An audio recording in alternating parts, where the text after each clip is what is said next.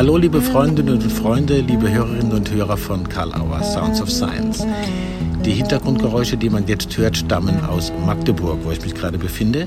Ich hatte am Freitagabend ein sehr spannendes Gespräch mit C. Otto Schama, dem Erfinder und Entwickler der sogenannten Theorie U, die weltweit Furore macht und sehr interessante Projekte zutage fördert und zutage bringt. Carlo de Schama erzählt über die Grundfragen, die ihn dazu geführt haben, die Theorie zu entwickeln und auch die viele dazu geführt haben, mit dieser Theorie, mit diesem Ansatz von Presencing zu arbeiten. Hören wir aber lieber Otto Schama zu, er kann es uns wesentlich besser erklären. Es war ein schönes Gespräch, habt Spaß mit Karl Auer, Sounds of Science. Herzlich willkommen, C. Otto Scharmer, zum Gespräch mit Karl Auer Sounds of Science. Ich bin sehr glücklich, dass es so pünktlich geklappt hat und mit so guter Verbindung. Hallo. Hallo. Wo sind, ja. Wo sind Sie gerade? Ja. Äh, ich bin äh, in der, äh, Boston Area ähm, in Arlington, Massachusetts, also etwas nördlich von ähm, Cambridge. Okay. Bei uns ist jetzt gerade Abend und bei euch ist noch Mittag, ne? Ja. Genau.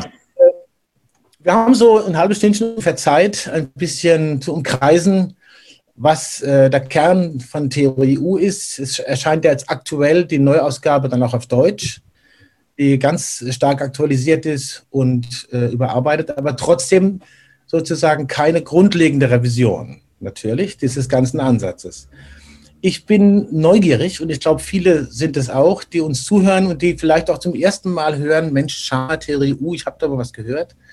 Und mir scheint, dass äh, eine grundständige Neugier fast so was wie eine Voraussetzung ist, wenn man sich auf den U-Prozess einlässt. Liege ich da richtig? Ja, Neugier sozusagen im Sinne auch von äh, Offenheit und Erkunden. Mhm. Also nichts, nichts, nichts Erwartetes mitbringen, sondern eher nichts so. Nichts Erwartetes mitbringen und ähm, äh, die Möglichkeit zu sehen, sozusagen auf äh, sich auf neue Perspektiven einlassen zu können. Das ist eigentlich alles, was man braucht. Mhm. Das ist eigentlich, das klingt ja so furchtbar einfach, ne? nach dem Motto, äh, das kann nicht so schwierig sein. Sie würden wahrscheinlich auch sagen, ist es nicht, wenn man es richtig macht, oder? Äh, naja, also äh, kann nicht so schwierig sein. Es ist ja auch oft gar nicht so schwierig, ähm, aber ähm, äh, ich denke mal, eine, eine, eine zweite Voraussetzung, vielleicht noch, wenn man jetzt guckt, sozusagen, für wen macht das Buch oder dieser Ansatz richtig Sinn, äh, würde ich mal sagen. Also so diese Offenheit, Neugierde, das äh, trifft natürlich, das ist schon eine sehr große Gruppe. Und vielleicht kann man das auch ein bisschen äh, eingrenzen, indem man sagt, äh, dass ähm, äh, dass das vor allen Dingen vielleicht äh, Sinn macht für Menschen, äh, die ähm, die folgenden ähm, drei Grundgefühle teilen. Okay. Und ähm, das erste ist, ähm, dass wir in einer Welt leben, ähm, wo viele Menschen eigentlich das Gefühl haben, dass ähm, äh, wir mit den größeren Systemen gerade gegen die Wand fahren. Ja, also dass eigentlich äh, wir Teil sind einer Zivilisation, die in einem Absterbeprozess ist. Okay. Und dass dieses gegen die Wand fahren ähm, passiert äh, genau jetzt, ja, sozusagen äh, in, in, den ganzen Disruptionen, die, die um uns herum und zwischen uns stattfinden. Das ist also das mhm. Erste. Ja? Also die die gegenwärtigen Systeme fahren gegen die Wand. Das zweite Grundgefühl ist, ich will eigentlich Teil einer anderen Story of the Future sein. Ne? Ich will eigentlich eine Teil einer anderen ähm, Zukunft sein, äh, die ich mit hervorbringen möchte, mit meinem Leben, mit meiner Arbeit. Und das dritte ist, ich weiß nicht wie. Ja, okay. und, und, diese drei Momente, ja, wir fahren gegen die Wand, eigentlich will ich was ganz anderes, aber ich weiß nicht wie. Das ist, ähm, äh, das ist äh, ein Grundgefühl, was ganz, ganz viele Menschen, sozusagen, egal in welches Land man geht heute, eigentlich teilen miteinander. Und äh, für, für diese Gruppe ist eigentlich das Buch geschrieben. Also es scheint sehr wichtig zu sein, dass man äh, anerkennt, ich weiß nicht wie. Das ist so eine Grundvoraussetzung für diesen Prozess, zu sagen, wo kriege ich jetzt äh, Ideen dafür, wie Das scheint der Kern zu sein, was Sie vielleicht Presencing nennen. Ich nehme für diesen Begriff einfach mal ein. Äh, jetzt hier im Gespräch Presencing als soziale Technik. Wir kommen gleich noch aufs Absencing. Das heißt, ich weiß nicht wie, heißt ja nur, ich weiß im Moment noch nicht wie. Aber wo kann ich Ideen herbekommen oder wie geht der Prozess, dass ich plötzlich eine Ahnung davon habe, ah, so kann es gehen. Ist das der Kern von, vom U-Prozess? Äh, ja, nein. Also ich würde mal sagen, der Nein-Part ist, äh, dass ähm, äh, an den Ideen mangelt es ja eigentlich nicht. Ne? Also Ideen mhm. haben wir ja eigentlich schon ganz viele. Ne? Das Problem ist ja the knowing-doing gap. Ne? Dass wir eigentlich alles wissen, was anders sein müsste, sollte. Mhm. Äh, es passiert aber nicht. Ne? Sozusagen in unseren Alltagshandeln sozusagen verkörpern wir immer noch sozusagen die alten äh, Dinge. Und also wenn ich jetzt so zurückdenke, auch, äh, auch in Deutschland, aber auch äh, außerhalb, man redet mit Leuten in Führungsetagen von größeren Unternehmen oder auch von Ministerien. Das ist eigentlich genau das, was sie, also da ist, äh, die Beteiligten wissen, dass eigentlich die jetzigen Modelle Auslaufmodelle sind, ja, schon äh, eigentlich das, was ähm, das, was ganz anderes gefordert ist. Aber es gibt eigentlich nicht die, und es ist auch nicht so schwierig, das sozusagen zu, eine Idee dazu zu entwickeln, aber das eigentlich äh, in die Umsetzung zu bringen. Ja? Also das, das Knowing-Doing Gap. Also das ist so ein bisschen äh, die, die Baustelle da. Und ich würde mal sagen, wenn man das jetzt mal so ein bisschen bildlich übersetzt, dann kann man sagen, wenn es, wenn das Grundproblem ist, ja, auf einer systemischen Ebene, ja, dass der Kopf entkoppelt ist von der Hand, ja, dann äh, kann eigentlich äh, der Ansatz nur darüber laufen, das Herz zu aktivieren. Ja, also solange wir mit dem Ansatz immer noch weiter uns im Kopf bewegen, ja, also noch mehr Ideen produzieren, gehen wir eigentlich nicht an das Grundproblem an. Das Grundproblem ist, äh, äh, wenn man es mit einem Kopf-Hand-Problem hat, äh, dass man da eigentlich diese Zwischenebene aktivieren muss. Ne? Und die hat was ähm, zu tun mit, ähm, mit der Intelligenz des Herzens. Es hat was zu tun mit dem inneren Ort, von dem wir handeln. Und die hat auch was zu tun mit dem jetzigen Moment, in dem wir leben. Ja? Also, weil wenn man jetzt mal so sagt 2020, was ist eigentlich 2020? 1989 war der Zusammenbruch einer Mauer zwischen sozialen System, Kapitalismus, Sozialismus. Und äh, 2020 ist eigentlich die nächste Zäsur und das ist äh, the collapse, ja, der Zusammenbruch äh, einer Mauer, äh, nicht zwischen einem System und anderen System, sondern zwischen Selbst und System. Ja? Oder ich kann sagen zwischen Selbst und anderen, ja, den, den anderen. Also und ähm, das ist, glaube ich, was wir im Moment erleben. Und die erste Disruption, die wir in 2020 hatten, ist ja diese, ist ja Covid. Ja, also und das hat Covid war ja nicht der Equalizer, sondern der Amplifier. Die hat alles, was schon vorher ein Problem war, wird nochmal amplifiziert. Mhm. Und ähm, dadurch werden wir bewusst. Ja? Also äh, Covid ist eigentlich ein Augenöffner im Hinblick auf die Interdependenz. Ja? Eine globale Lehrstunde in Systems Thinking. Ja.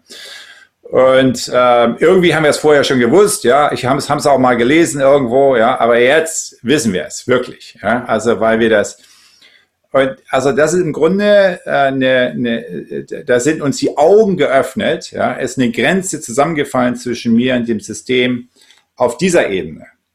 Was aber Black Lives Matter ist, ja, ist nochmal das gleiche Phänomen, aber auf dieser Ebene, auf der Ebene des Herzens. Nämlich plötzlich, ja, wenn ich diese 8 Minuten 46 Sekunden sehe, ähm, kann ich ja gar nicht anders als ähm, erleben in mir, wie eine Mauer zusammenbricht, ja, wo ich plötzlich beginne mitzuspüren, ein Leid, was vorher schon da war, ja, was ständig ja, äh, reproduziert wurde, wo ich aber vorher irgendwie bisher noch kein Problem damit hatte. Ja, und mhm. plötzlich bricht, weil da sozusagen eine Mauer sozusagen mich da von dieser Erfahrung geschützt hat. Ja, jetzt, wo diese Mauer zusammenbricht und ich habe diese Empathieerfahrung, ja, äh, einfach dadurch, dass, sozusagen, dass ich acht Minuten auf mein Screen gucke, ähm, äh, dadurch hat sich etwas verändert in der kollektiven Psyche. Ne? Und, und, und dadurch äh, ist eigentlich diese, diese Grenze äh, zwischen Selbst und System beginnt sich aufzulösen, nicht nur auf einer kognitiven Ebene, sondern auch auf der Ebene sozusagen der, in der tieferen Ebene unserer, unserer Beziehung, also der, der, äh, die, die wir haben miteinander. Und das ist, glaube ich, ähm, ein sehr signifikanter Vorgang, äh, der für Veränderungsprozesse, für soziale und systemische Entwicklungsveränderungsprozesse eigentlich ein ganz neues ähm, Spielfeld, wenn man so will, aufmacht, ähm, aber auch neue, ähm, auch neue Kompetenzen erfordert. Und ähm, ich denke mal, dass diese, also wie ich das erlebt habe, ich arbeite auch viel mit Multi-Stakeholder-Gruppen, wie viele andere Leute auch. Und solange man gerade, und da ist es ja eigentlich immer das, äh, die Situation, dass man unterschiedliche Interessengruppen mit ganz unterschiedlichen legitimen Interessen sozusagen aufeinandertreffen. Und solange äh, im Grunde da nur vom Kopf her verhandelt wird, ne, kommt man eigentlich nie in, eine, in wirkliche Fließsituationen rein, wo neue Potenziale sichtbar und realisierbar werden. Und äh, um da reinzukommen, musst du eben eigentlich eine tiefere Beziehungsebene zwischen den Beteiligten erstmal aufbohren, ja, erstmal sozusagen ähm, ermöglichen, Resonanzen ähm, spürbar machen, die vorher schon da sind, aber nicht wahrgenommen wurden. Und erst dadurch sozusagen beginnt eigentlich dieser neue Mö Möglichkeitsraum ähm, praktisch zu werden. Und äh, also Sie haben das Wort Presencing benutzt. Presencing mhm ist ja so ein, wie soll man sagen, also nicht ein wirkliches Wort, obwohl was heißt ja nicht ein wirkliches Wort? Also ich habe es gefunden, das Wort. Ich habe es nicht ähm, entdeckt. Ich habe es gefunden ja, in, ähm, von einem ähm, eine Heidegger-Übersetzung von einem äh, französischen Übersetzer ins Englische. Ja. Also der hatte von Presencing geredet. Ja. Dann habe ich gedacht, das ist ja wirklich ein tolles Wort. Ja. Also weil Presencing hat sowohl diese Präsenz, also äh, Gegenwart und Gegenwärtigkeit, aber auch das Sensing, also im Grunde diese Verfeinerung des Wahrnehmungssensoriums, das Erspüren. Ja? Und, mhm.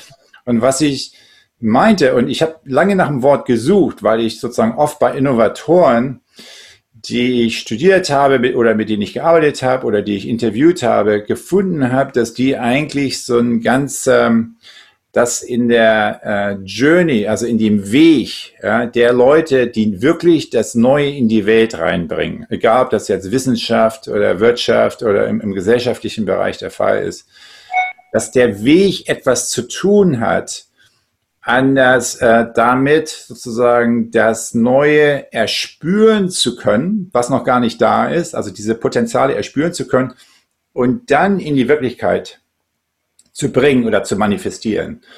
Also was ich meine mit Presencing ist Sensing and Actualizing. Da heißt Future Possibility, also das Erspüren und Realisieren eigentlich der höchsten Zukunftsmöglichkeit oder sozusagen eines zukünftigen Potenzials, um es etwas neutraler zu sagen.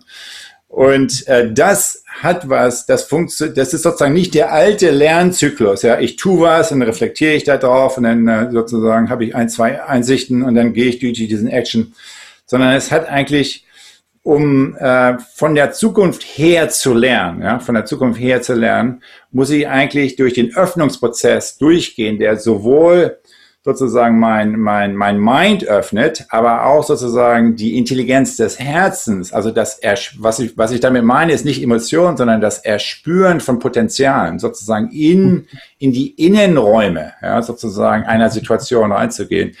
Eine Situation aus der Sicht eines Stakeholders wirklich sehen zu können.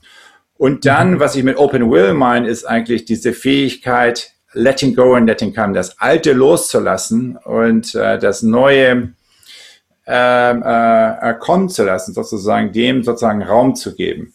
Und das sind, denke ich mal, ähm, Leute, die künstlerisch, Leute, die kreativ tätig sind, Leute, die in komplexen äh, Innovationsprozessen sind. Für die ist es alles nichts Neues. Ja? Also die haben das, äh, das ist sozusagen im Grunde, was ich damit, ich habe das sozusagen aus vielen Interviews ähm, rauskristallisiert. Und dann habe ich sozusagen dieses wenn Sie so wollen, diesen Bezugsrahmen entwickelt. Ja? Und, und das erste Mal, wo ich gemerkt habe, dass ich sozusagen irgendwie in der richtige Richtung unterwegs war, das war irgendwo in Wien, war das. Da habe ich einen Vortrag gehalten. Und ich habe eigentlich nur diese Folie ja, von, mit dem U da dran sozusagen auf, auf die äh, ran projiziert und die Leute dann ein bisschen erzählen lassen. Ne? Und, ähm, und was man eben sieht ist, und das habe ich über viele Jahre gemacht, und ähm, äh, und was man da sieht, ist, dass viele Menschen heute, viel mehr als man denkt, haben diese tieferen Erfahrungen des Loslassens und Kommenlassens und eigentlich ähm, mit, der, mit, mit den zukünftigen Möglichkeiten im Dialog zu stehen.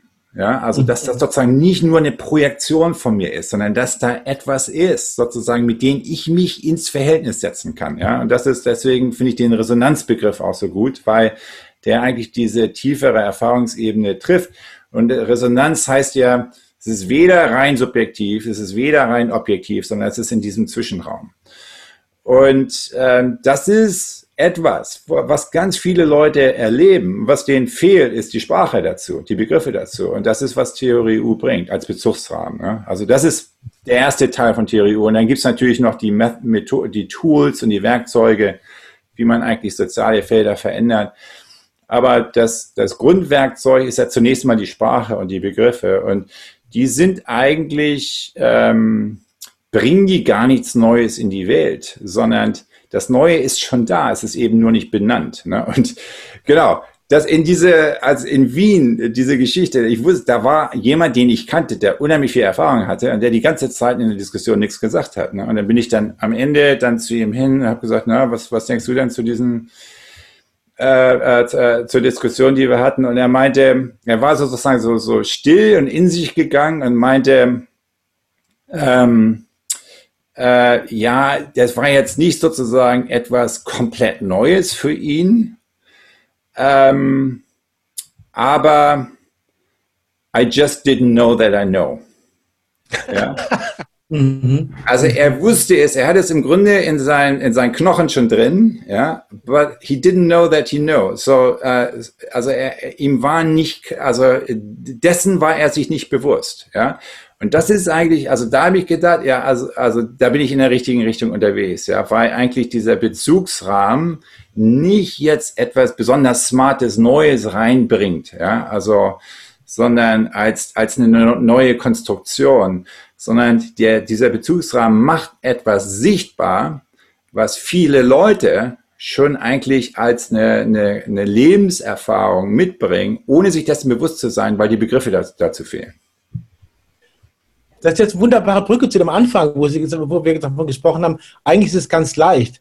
Das heißt, wir können es eigentlich schon. Es ist nur genau. die Frage, wie kommen wir in Kontakt damit. Also es gibt Ganz so genau. einen großen Satz, der in der Theorie steht, äh, ich habe das aufgeschrieben, die Zukunft ist bereits da. Ja? Also für mich als Linguisten klingt das fast nach einer grammatischen Provokation.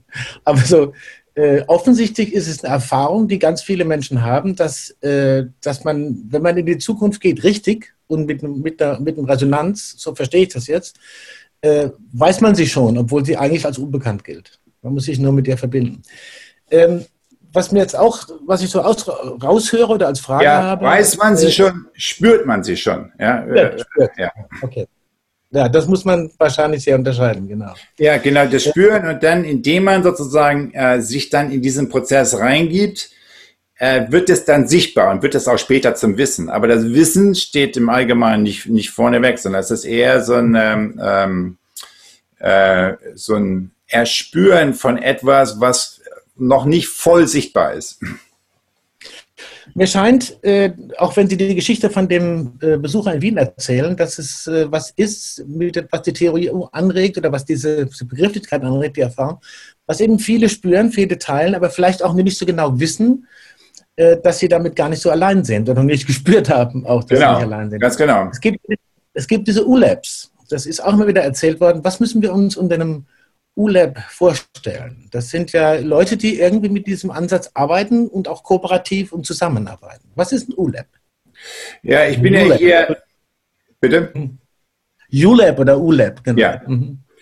ja, ich bin ja hier am, ähm, MIT und ja, ULab ist äh, zunächst mal sozusagen der Name meiner Klasse, sozusagen, die ich hier, äh, oder einer Class, die ich hier teache, an der Sloan School of Management. Mhm. Und ähm, äh, ich habe vor fünf Jahren, also 2015, dann mein, mein Kurs, den, den ich hier mache, auf edX ähm, online gestellt. edX ist äh, vom MIT mit gegründet und MIT war ja mit einer der Innovatoren eigentlich wirklich den Zugang zu Wissen zu demokratisieren, also alles Open Source zu machen. Und ähm, hat war da im Grunde der der erste der erste Major Universitätspionier. Dann hat äh, ist Harvard hat, hat das gejoint und später waren das 30 andere Universitäten die jetzt eine gemeinsame Plattform betreiben, ähm, äh, edX.org. Ne? Das ist ein Startup hier in Cambridge. Und ähm, als das also gerade gelauncht war, ähm, sprach mich der, der den MIT-Teil davon leitet, sprach mir an, ob ich, oder hat mir angeboten, ob ich nicht meinen Kurs sozusagen da auf die Plattform äh, ausstellen will. Und das ähm, habe ich dann gemacht. Ähm, und das ist ähm, die zweite Form von ULab. Ne? Und ähm, das ist, wenn Sie sich darauf beziehen, es gibt hier und da ULabs, dann sind das wahrscheinlich ähm, äh, Gruppen, die sich sozusagen entlang diesem edX Online ULab äh, gebildet haben. Und das Experiment, was wir da unternommen haben, war das folgende, weil ähm, im Grunde damals, ähm, also das ist ja, gibt es ja auch noch heute den Begriff äh, MOOC, ja, Massive Open Online Course. Da gab es ja erst eine große Begeisterung und dann ist sie so ein bisschen abgeflacht, ne, weil man natürlich gesehen hat, dass, ähm, okay, Demokratisierung des Wissens kann man schon machen. Ja, man hat auch sozusagen ganz viele User, aber das, äh, äh das Wissen bleibt schon auch ziemlich flach, ne? sozusagen ziemlich eigentlich auf die, die, die auf, auf äh, technisches äh, Wissen ähm, und instrumentelles Lernen äh, begrenzt, äh, nicht transformatives Lernen.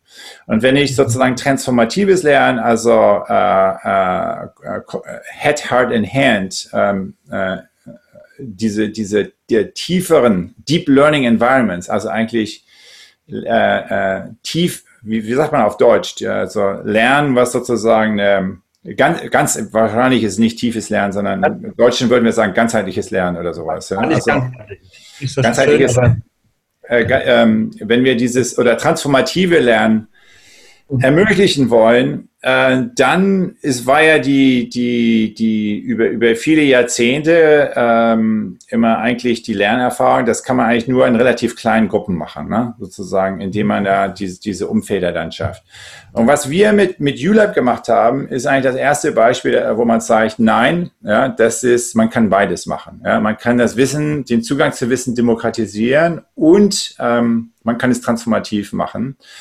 Und in unserem Fall äh, haben wir das dadurch gemacht, dass wir den, den Classroom radikal dezentralisiert haben. Ja, also im Grunde alle Methods und Tools auf die Plattform zu stellen und den Leuten noch eine extra Tra Plattform zu geben, wo die sich selber lokal organisieren können. Ne?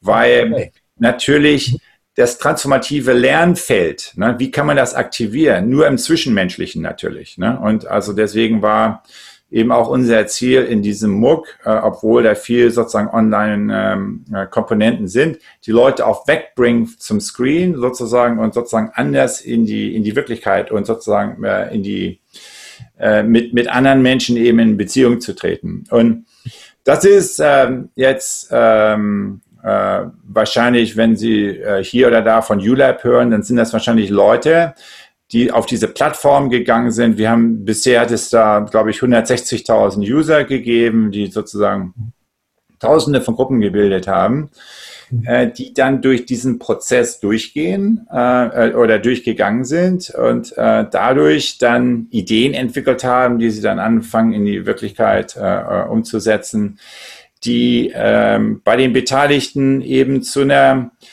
äh, also wir haben so äh, über so ungefähr ähm, ein gutes Drittel hat, also wenn man äh, sich die ähm, Evaluation anguckt, sagt sozusagen, das war für die life-changing, also lebensverändernd und äh, eine weitere 50 Prozent oder so sagen Augen öffnen. Also für viele hat es eine, eine, eine signifikante oder sogar eine lebensverändernde äh, Wirkung gehabt. Und vieles davon hat zu tun mit, wenn man darauf jetzt double-klickt, was, warum ist das eigentlich so? Dann sind das zum einen Methods and Tools, eigentlich dieses vertiefte Zuhören, ja, dass man eigentlich, äh, wenn man lernt, tiefer zuzuhören, eigentlich äh, auch an andere Erfahrungsebenen reinkommt. Und, und wenn, wenn sich die Erfahrung, die eigene Erfahrung verändert, da verändert sich eigentlich alles. Ja? Dann verändert sich meine Beziehung, dann verändert sich auch mein Verhältnis zur Welt und zu mir selbst. Und äh, das, das ist so eine Komponente. Und das andere ist natürlich, dass dadurch, ähm, dass wir, dass dadurch, wenn sich diese Gruppen bilden, natürlich soziale Felder stehen und aktiviert werden. Das ist zum Teil auch ähm, äh, als ein globaler Aktivierungszusammenhang äh, funktioniert. Also was wir in diesem ULab machen, das ist also so ein, so ein Kurs, den kann man machen. Der fängt jetzt übrigens im September wieder an. Ich glaube 8. September. Oh, edX.org ULab, ja, Timing ist perfekt. Yeah. Ähm, also man kann das als Einzelner oder als, als Gruppe machen und ähm, äh, die, die, die Art und Weise, also eine der äh, Methoden, die wir da benutzen, ist, alle Leute, also die Live-Sessions, ja, dass man also äh, jetzt ein Zoom nicht wie wir zu zweit macht, sondern dass, dass man das mit ein paar tausend Leuten macht und ähm, dadurch eigentlich in Kommunikations- und ähm, Reflexions- und Dialogprozesse reinkommt, die einem nochmal eine ganz andere Erfahrung auch über systemische Interdependenz geben. Also ich äh, äh, erinnere noch jemand, der war aus Santiago, der hat gesagt, ich lehre Systems Thinking seit so und so vielen Jahren. Ich er, er, erkläre das jedes Mal meinen Studenten. Das ist das erste Mal in meinem Leben, dass sich Interdependenz so hautnah in einer globalen Gruppe mit mehreren tausend Menschen gleichzeitig äh, äh, äh, ähm, kennengelernt habe. Und das sind so, ich denke mal, da sind natürlich Möglichkeiten jetzt da, die, wo wir durch Technologien äh, Möglichkeit haben, eigentlich so ein äh, globales Feld auch zu aktivieren. Und wenn ich sage aktivieren, dann meine ich damit ähm, sichtbar zu machen. Ja? Also sichtbar für, weil in meinen sozusagen, äh, in meinen Augen, was ist wirklich systemische Veränderung? Ich würde das mal auf, auf drei äh, äh, Prinzipien zusammenfassen. Also das erste ist Kurt Lewin, ganz klassisch. Ja, you cannot understand a system unless you change it. Also du musst eigentlich das System verändern, wenn du das kennenlernen willst. Und das zweite ist dann, uh, you cannot transform a system unless you, uh, you cannot change a system unless you transform consciousness. Also du musst eigentlich, um wirklich ein System zu verändern, musst du äh, die, musst du das Bewusstsein der Beteiligten sozusagen verändern. Da musst du sozusagen an der Perspektive was verändern, ja, von einer Ego zu einer Eco, also von einer Silo mehr zu einer systemischen Sichtweise, wo ich alle unterschiedlichen Perspektiven äh, mit einbeziehe, äh, nicht nur sozusagen meine eigene. Und dann der dritte Punkt, ja, also wenn man das mal als Hypothese annimmt, okay, weil das haben wahrscheinlich schon viele so ähm, äh, durch die eigene Lebenserfahrung äh, miterlebt, dass das sozusagen eine, eine wichtige Dimension auch von organisationalen oder systemischen Veränderungsprozessen sind.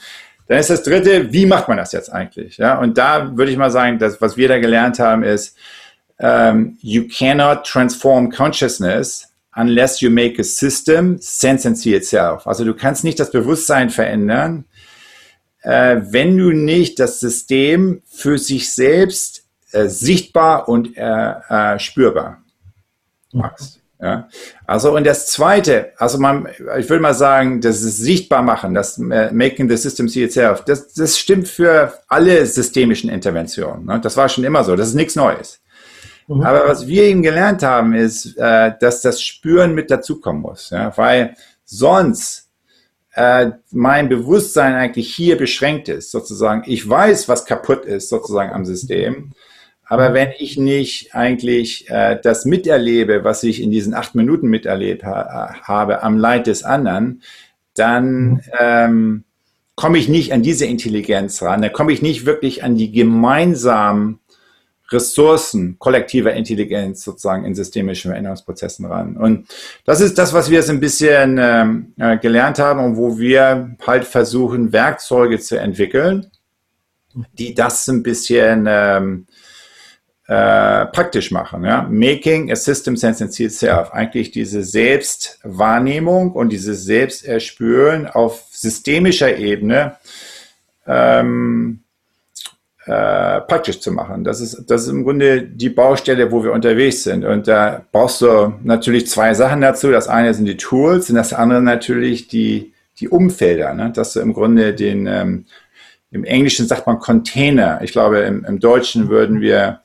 da gibt's ja, also eigentlich gibt es ein viel schöneres Wort im Deutschen, nämlich Gefäßbildung. Ja, es ist also, also wo man diesen, diesen Halteraum, ja, also diese, diese, diese Räume halten für Veränderungsprozesse. Das ist ja das, was man, ob man jetzt ähm, als Eltern oder Pädagogen oder, ähm, oder als Führungskraft in komplexen Veränderungsprozessen oder als Berater unterwegs ist, viel hat ja damit zu tun, diese Räume zu halten. Ja, und ähm, ja, in, in diesen Zusammenhängen sozusagen, da versuchen wir halt äh, ein bisschen hilfreich zu sein, aber eben auch Übungsfelder herzustellen, ne, wo, wo diese Fähigkeiten erübt werden können.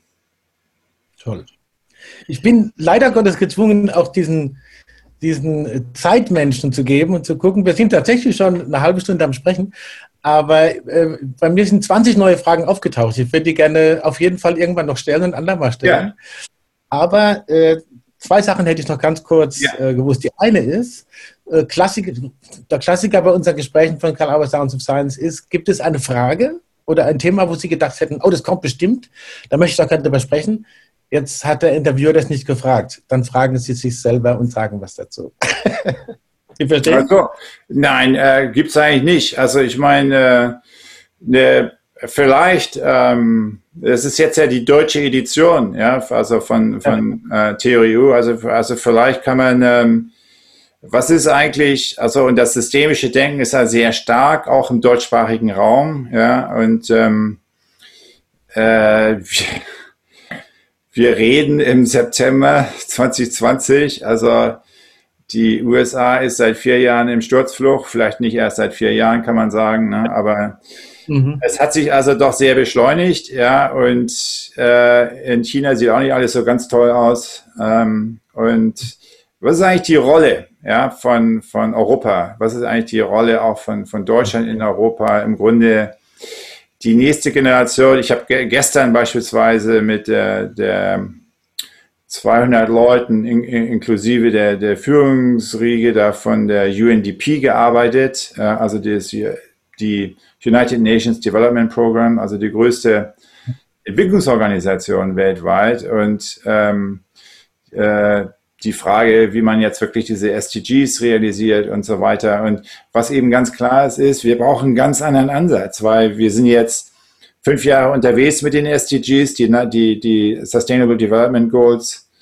Mhm. Ähm, aber wir sind nicht annähernd da, wo wir sein müssen. Und ähm, war, wo sind da eigentlich ähm, Rollenmodelle sozusagen? Wo sind da im Grunde suchen ja alle, äh, wir sind in der, wir stehen eigentlich in 2020 ähm, am Anfang von einer Decade of Transformation. Ja? Also äh, nicht nur, wir sind nicht nur im Zeitalter der Disruption, sondern auch im Zeitalter der Transformation. Eine Transformation, die stattfinden äh, äh muss, äh, wenn äh, wir nicht sozusagen verheerende Konsequenzen äh, für, für den Rest des Jahrhunderts und für die zukünftigen Generationen generieren wollen. Und da ist, äh, ja, das wäre so ein bisschen, ähm, was ist da eigentlich die Rolle? Ja, also das ist vielleicht eine Frage, die ich mal stellen kann, ja, an, anstatt die Antwort dazu geben. Was ist da eigentlich die Rolle von Europa? Ja, was ist da eigentlich die Rolle auch äh, von Deutschland, wo eigentlich ja das systemische Denken, wo äh, äh, stark äh, zu, äh, zu Hause ist, wo auch, ich sag mal, in meinem Fall, ich bin ähm, ja hier ans MIT gegangen und ähm, äh, um also Aktionsforschung eigentlich zu lernen. Ne? Also eigentlich diesen Ansatz, dass man nur die, durch das Hineingehen in die Praxis wirklich an die tieferen Quellen und Ressourcen des Wissens rankommt.